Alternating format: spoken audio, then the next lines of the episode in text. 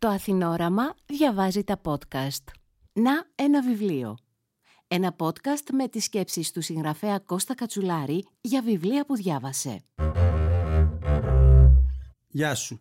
Είμαι ο Κώστας Κατσουλάρης και σήμερα θα σου μιλήσω για ένα από τα πιο διαβασμένα και επιδραστικά μυθιστορήματα των τελευταίων 70 χρόνων. Το περίφημο 1984 του George Orwell.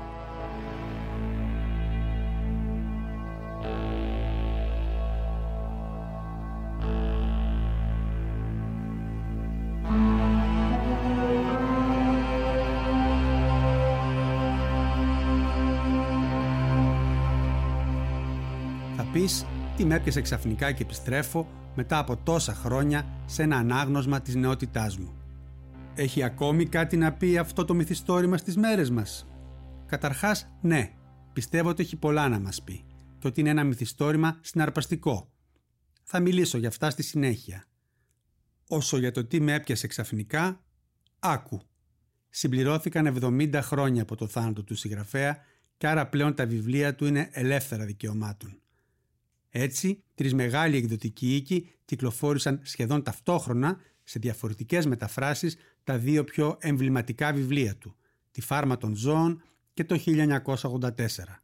Γεγονός πρωτοφανές από όσο μπορώ να θυμηθώ. Το αντίτυπο που έφτασε πρώτο στα χέρια μου και που διάβασα είναι αυτό των εκδόσεων μετέχμιο, στη μετάφραση της έμπειρης Κατερίνας Σχοινά. Πριν συνεχίσουμε, πάρε πρώτα μία γεύση. Στη σκηνή που ακολουθεί λαμβάνει χώρα το δίλεπτο του μίσους. Κάθε μέρα, για δύο λεπτά, τα μέλη του κόμματος είναι υποχρεωμένα να σταθούν μπροστά σε μια μεγάλη οθόνη, ξεσπώντας το μένος τους σε πραγματικούς και φανταστικούς εχθρούς. Απόσπασμα από το βιβλίο. Το τρομερό με το δίλεπτο μίσους δεν ήταν ότι ήσουν υποχρεωμένος να συμμετέχεις αλλά ότι ήταν αδύνατον να αποφύγεις τη συμμετοχή. Μετά τα πρώτα 30 δευτερόλεπτα δεν χρειαζόταν να προσπίσει. Μια φρικιαστική έκσταση γεννημένη από φόβο και εκδικητικότητα.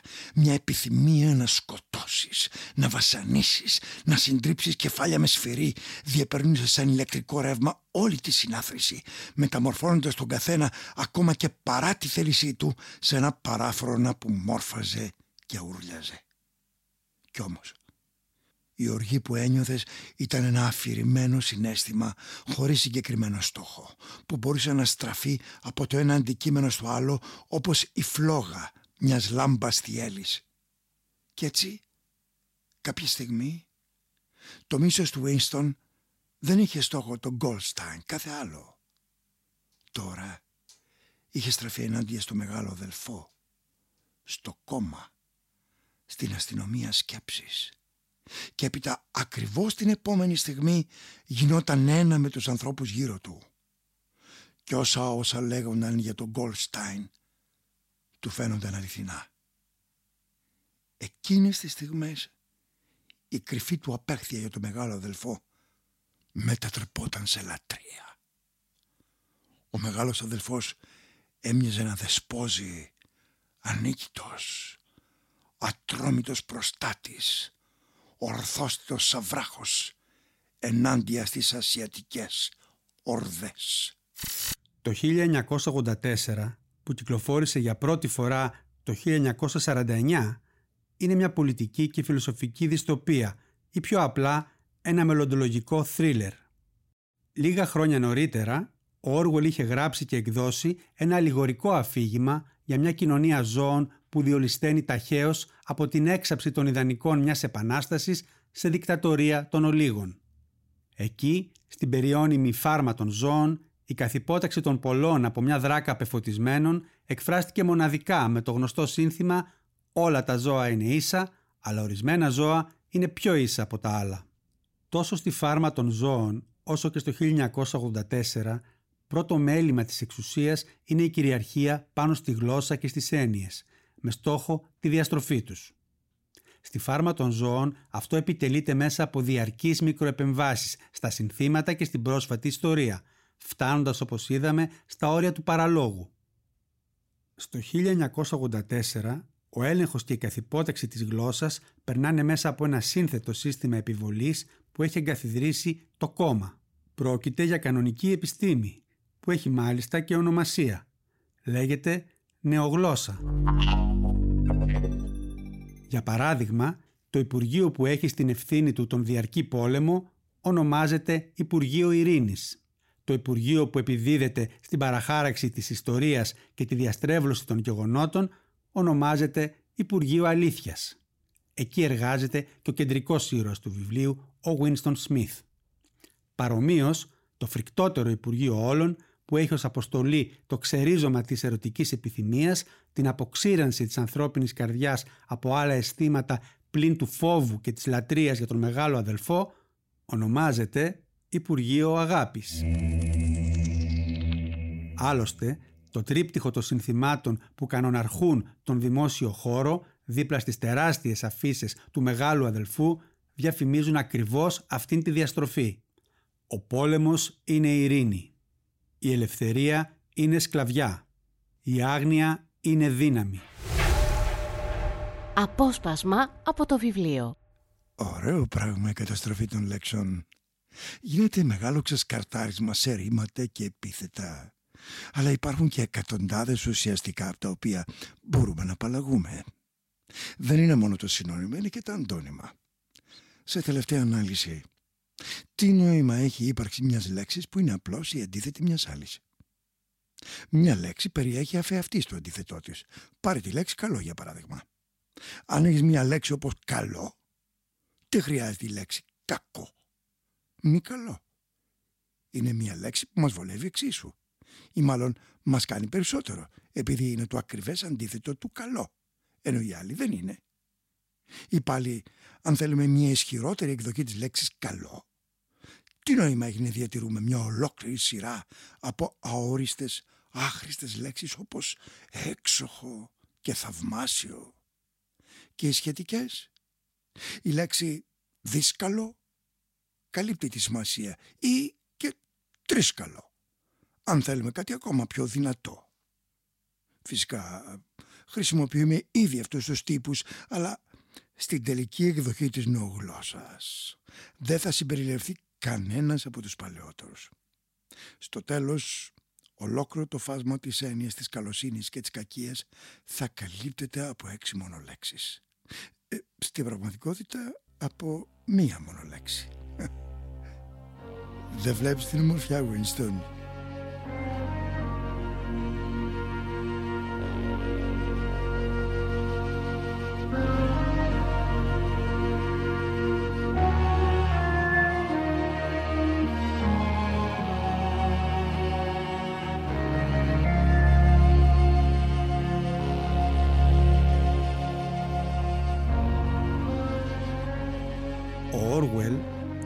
Ενημερωμένος και διορατικός συγγραφέας, είχε ζήσει την εμπειρία του Ισπανικού εμφυλίου και την προδοσία αριστερών και αναρχικών από τους Σταλινικούς, ενώ στη διάρκεια του πολέμου εργάστηκε για το BBC.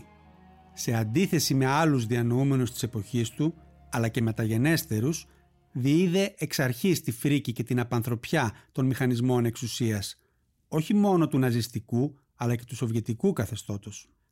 Από τις περιγραφές των βασανιστήριων είναι ξεκάθαρο ότι είχε παρακολουθήσει στενά τις δίκες της Μόσχας τη διετία 36-38, τις μαζικές διώξεις αντιφρονούντων και συντρόφων, τη γενικευμένη παράνοια.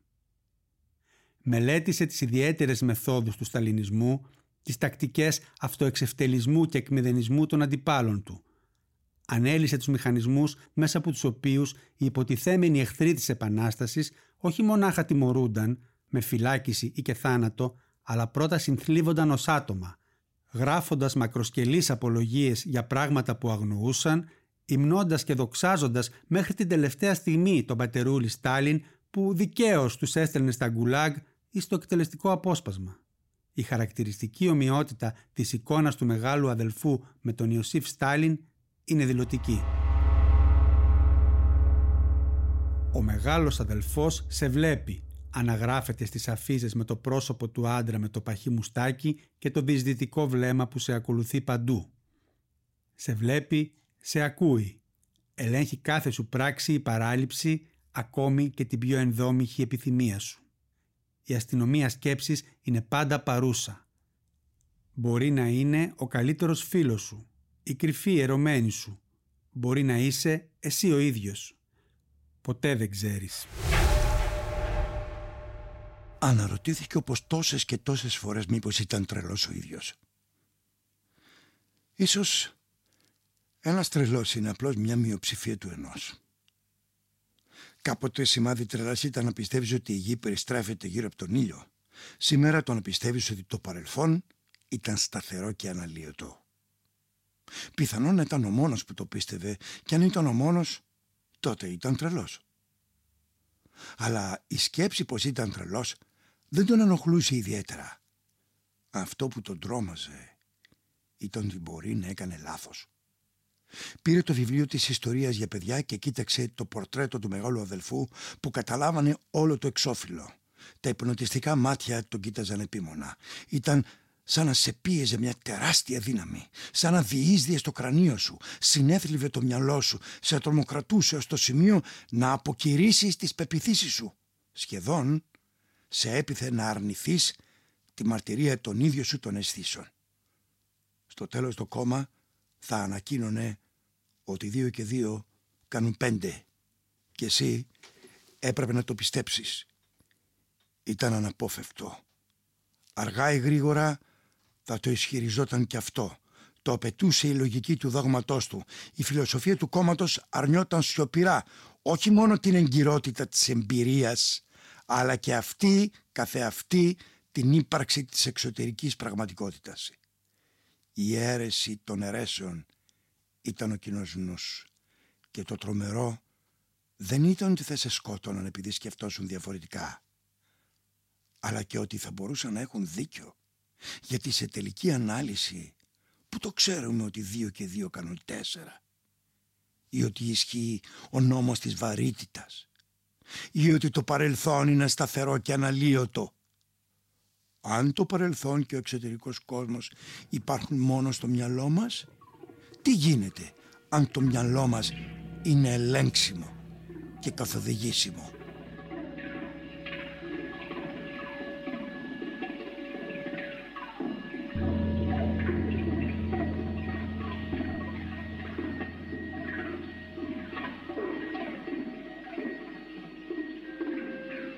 Με βάση όσα γνωρίζουμε σήμερα, το ευρωπαϊκό κράτος που πλησίασε πιο κοντά σε ορισμένες από τις ανατριχιαστικές όψεις του 1984 ήταν μάλλον η Ανατολική Γερμανία. Το δεδαλώδες σύστημα συλλογής και ταξινόμησης απίστευτων λεπτομεριών, η αιμονή στην παρακολούθηση και καταγραφή κάθε στιγμής της ζωής χιλιάδων ανθρώπων ταυτόχρονα, σε μια εποχή χωρίς εξελιγμένα ηλεκτρονικά μέσα, ήταν ό,τι πιο κοντά στον εφιάλτη του Orwell. Ο αριθμός των ανθρώπων που εργάζονταν εμέσως ή αμέσως για τη στάζη, δηλαδή για τις μυστικές υπηρεσίες, έφτανε τις 400.000. Ένας πράκτορας ή χαφιές για περίπου 25 πολίτες. Βέβαια, δεν υπάρχει σύγκριση. Ο κόσμος του 1984 είναι πιο σκοτεινός και απέλπιδος από οτιδήποτε υπήρξε ποτέ. Τολμώ να πω και από οτιδήποτε μπορεί να υπάρξει. Είναι η χειρότερη δυνατή πραγματικότητα. Αυτό κατόρθωσε η θαυμαστή ιδιοφία του Όργουελ. Φαντάστηκε και περιέγραψε με λεπτομέρειες μια κοινωνία στην οποία οι συνέπειες του ολοκληρωτισμού, καθώς η τεχνολογία καλπάζει, φτάνουν στα έσχατα όρια τους προέβαλε στο μέλλον την κτηνοδία της δικής του εποχής, μπολιασμένη με μια φαντασία κυριολεκτικά αποκαλυπτική. Οι επινοήσεις του, τόσο αναφορικά με το ίδιο το σύστημα και τον τρόπο λειτουργίας και αναπαραγωγής του, όσο και για τις συνέπειες ενός τέτοιου συστήματος στη μύχια ζωή των ανθρώπων, προκαλούν ακόμη και σήμερα ανατριχίλες. Οι παλαιοί πολιτισμοί ισχυρίζονταν πως ήταν θεμελιωμένοι στην αγάπη και τη δικαιοσύνη. Ο δικός μας είναι θεμελιωμένος στο μίσος. Στον κόσμο μας δεν υπάρχουν άλλα αισθήματα εκτός από φόβο, οργή, θρίαμβο, αυτοεξευτελισμό. Όλα τα άλλα θα τα καταστρέψουμε. Όλα. Σπάσαμε τους δεσμούς ανάμεσα σε παιδί και γονιό. Ανάμεσα σε άντρα και γυναίκα. Ανάμεσα σε άνθρωπο και άνθρωπο. Κανένας δεν τολμάει πια να εμπιστευτεί σύζυγο, παιδί ή φίλο. Αλλά στο μέλλον δεν θα υπάρχουν ούτε σύζυγοι ούτε φίλοι. Τα παιδιά θα τα παίρνουμε από τις μητέρες τους μόλις γεννιούνται. Όπως παίρνει κανείς τα αυγά από την κότα. Το σεξουαλικό ένστικτο θα ξεριζωθεί. Η αναπαραγωγή θα είναι μια ετήσια τυπική διαδικασία όπως η ανανέωση του δελτίου τροφίμων. Θα εξαλείψουμε τον οργασμό. Οι νευρολόγοι μας εργάζονται ήδη προς αυτή την κατεύθυνση. Δεν θα υπάρχει πίστη παρά μόνο για το κόμμα. Δεν θα υπάρχει αγάπη παρά μόνο για το μεγάλο αδελφό. Δεν θα υπάρχει γέλιο παρά μόνο το θρεαμβικό γέλιο μπροστά σε ένα ηττημένο εχθρό. Δεν θα υπάρχει τέχνη, λογοτεχνία, επιστήμη.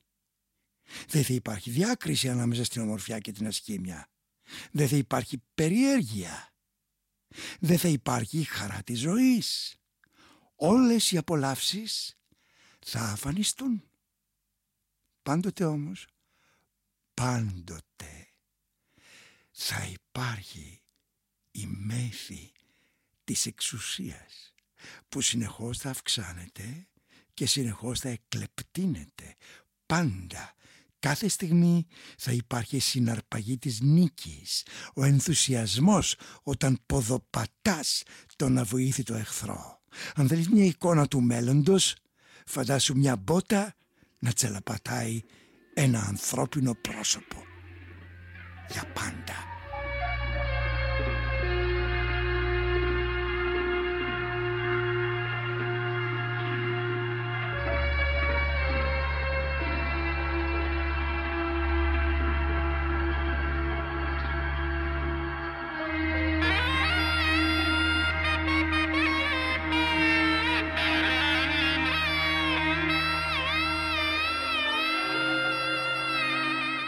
Μιλώντας για το 1984, συχνά θαυμάζουμε την οραματική φαντασία του συγγραφέα και υποτιμούμε τη συγγραφική τέχνη του. Πόσο καλά δομημένο μυθιστόρημα είναι, πώς κρύβει εντέχνος τους αρμούς του, με τι μαεστρία εισάγει τους χαρακτήρες και πώς ενισχύει και παρατείνει το suspense με τρόπους έξυπνους που διαρκώς ανανεώνονται. Πόσο καλογραμμένο βιβλίο είναι, φράση τη φράση, παράγραφο την παράγραφο. Εκτός όμως από ανετριχιαστική αναπαράσταση του κακού, στην πιο διαστραμμένη και απόλυτη εκδοχή της εξουσίας για την εξουσία, το 1984 είναι και μια συγκινητική ερωτική ιστορία. Δύο άνθρωποι που παραδίδονται στην επιθυμία τους γνωρίζοντας ότι το δώρο αυτό που κάνουν στον εαυτό τους και στον άλλον δεν θα μείνει ατιμόρυτο.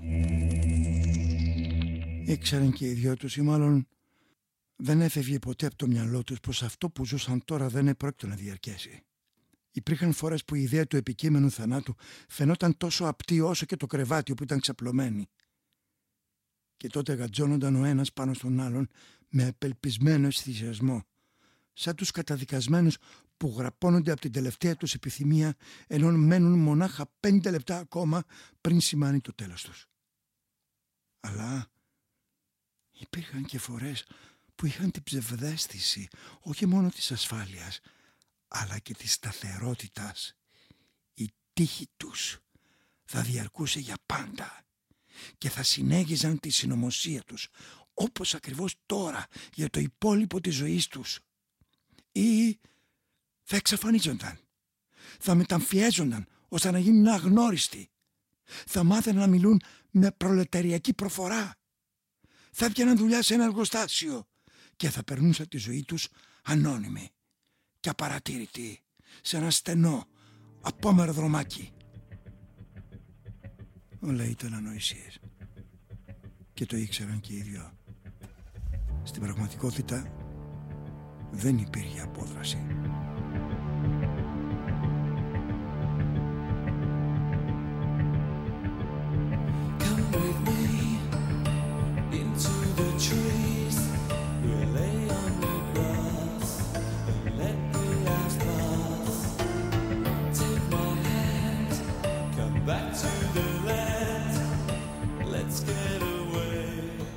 George Orwell έγραφε αυτό το μυθιστόρημα με πυρετόδη ρυθμό το 1947 και 48 σε αγώνα δρόμου με τη φυματίωση που τον κατέτρωγε. Πέθανε λίγους μήνες μετά την κυκλοφορία του βιβλίου μόλις στα 47 του χρόνια. Αναμφίβολα, η αγωνία του θανάτου, ο τρόμος του τέλους, η αίσθηση ότι συγγράφει το κύκνιο άσμα του προσέδωσαν στο μυθιστόρημα τον σκοτεινό λυρισμό και την άφατη αγάπη για τη ζωή που το διαπερνά, ακόμη και στις πιο σκληρές σελίδες του. Είναι ένα μυθιστόρημα διπλά διορατικό. Από τη μία κρούει τον κόδωνα του κινδύνου για το πού μπορεί να οδηγήσει η γοητεία των ολοκληρωτισμών, η ανάγκη για πεφωτισμένους ηγέτες πατερούλιδες. Και από την άλλη εντοπίζει με οξυδέρκεια την εγγενή αδυναμία αυτών των καθεστώτων στην έλλειψη ζωτικότητας, στην αποσύνδεσή τους από τα απλά ζητούμενα της ζωής. Λίγο πριν από το τέλος, αφού έχει υποστεί τα πάνδυνα, ταπεινώσεις και εξευτελισμούς πέρα από κάθε ανθρώπινο όριο, ο ήρωας ξαφνιάζει το βασανιστή του λέγοντας «Δεν θα τα καταφέρετε. Είναι αδύνατο να θεμελιώσεις έναν πολιτισμό πάνω στο φόβο, το μίσος και τη σκληρότητα. Δεν θα διαρκέσει. Η ζωή θα σας νικήσει». Το 1984 δεν έχει χαρούμενο τέλος, αλλά με τον μαγικό τρόπο της λογοτεχνίας η ζωή νικάει στις σελίδες του. Το διάβασα και το ξαναδιάβασα στην ιδιαίτερα προσεγμένη μετάφραση της Κατερίνας Χινά από τις εκδόσεις Μετέχμιο. Είμαι ο Κώστας Κατσουλάρης. Μέχρι το επόμενο podcast, να ένα βιβλίο.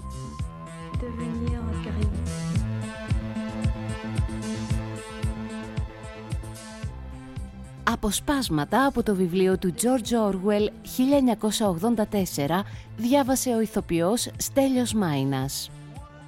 Για να ακούσετε κι άλλα podcast μπορείτε να μπείτε στο pod.gr, στο Spotify, στο Apple Podcast ή σε όποια άλλη δωρεάν εφαρμογή ακούτε podcast από το κινητό σας.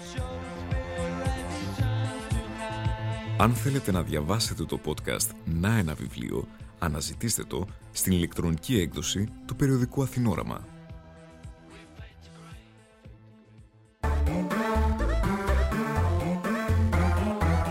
pod.gr. Το καλό να ακούγεται.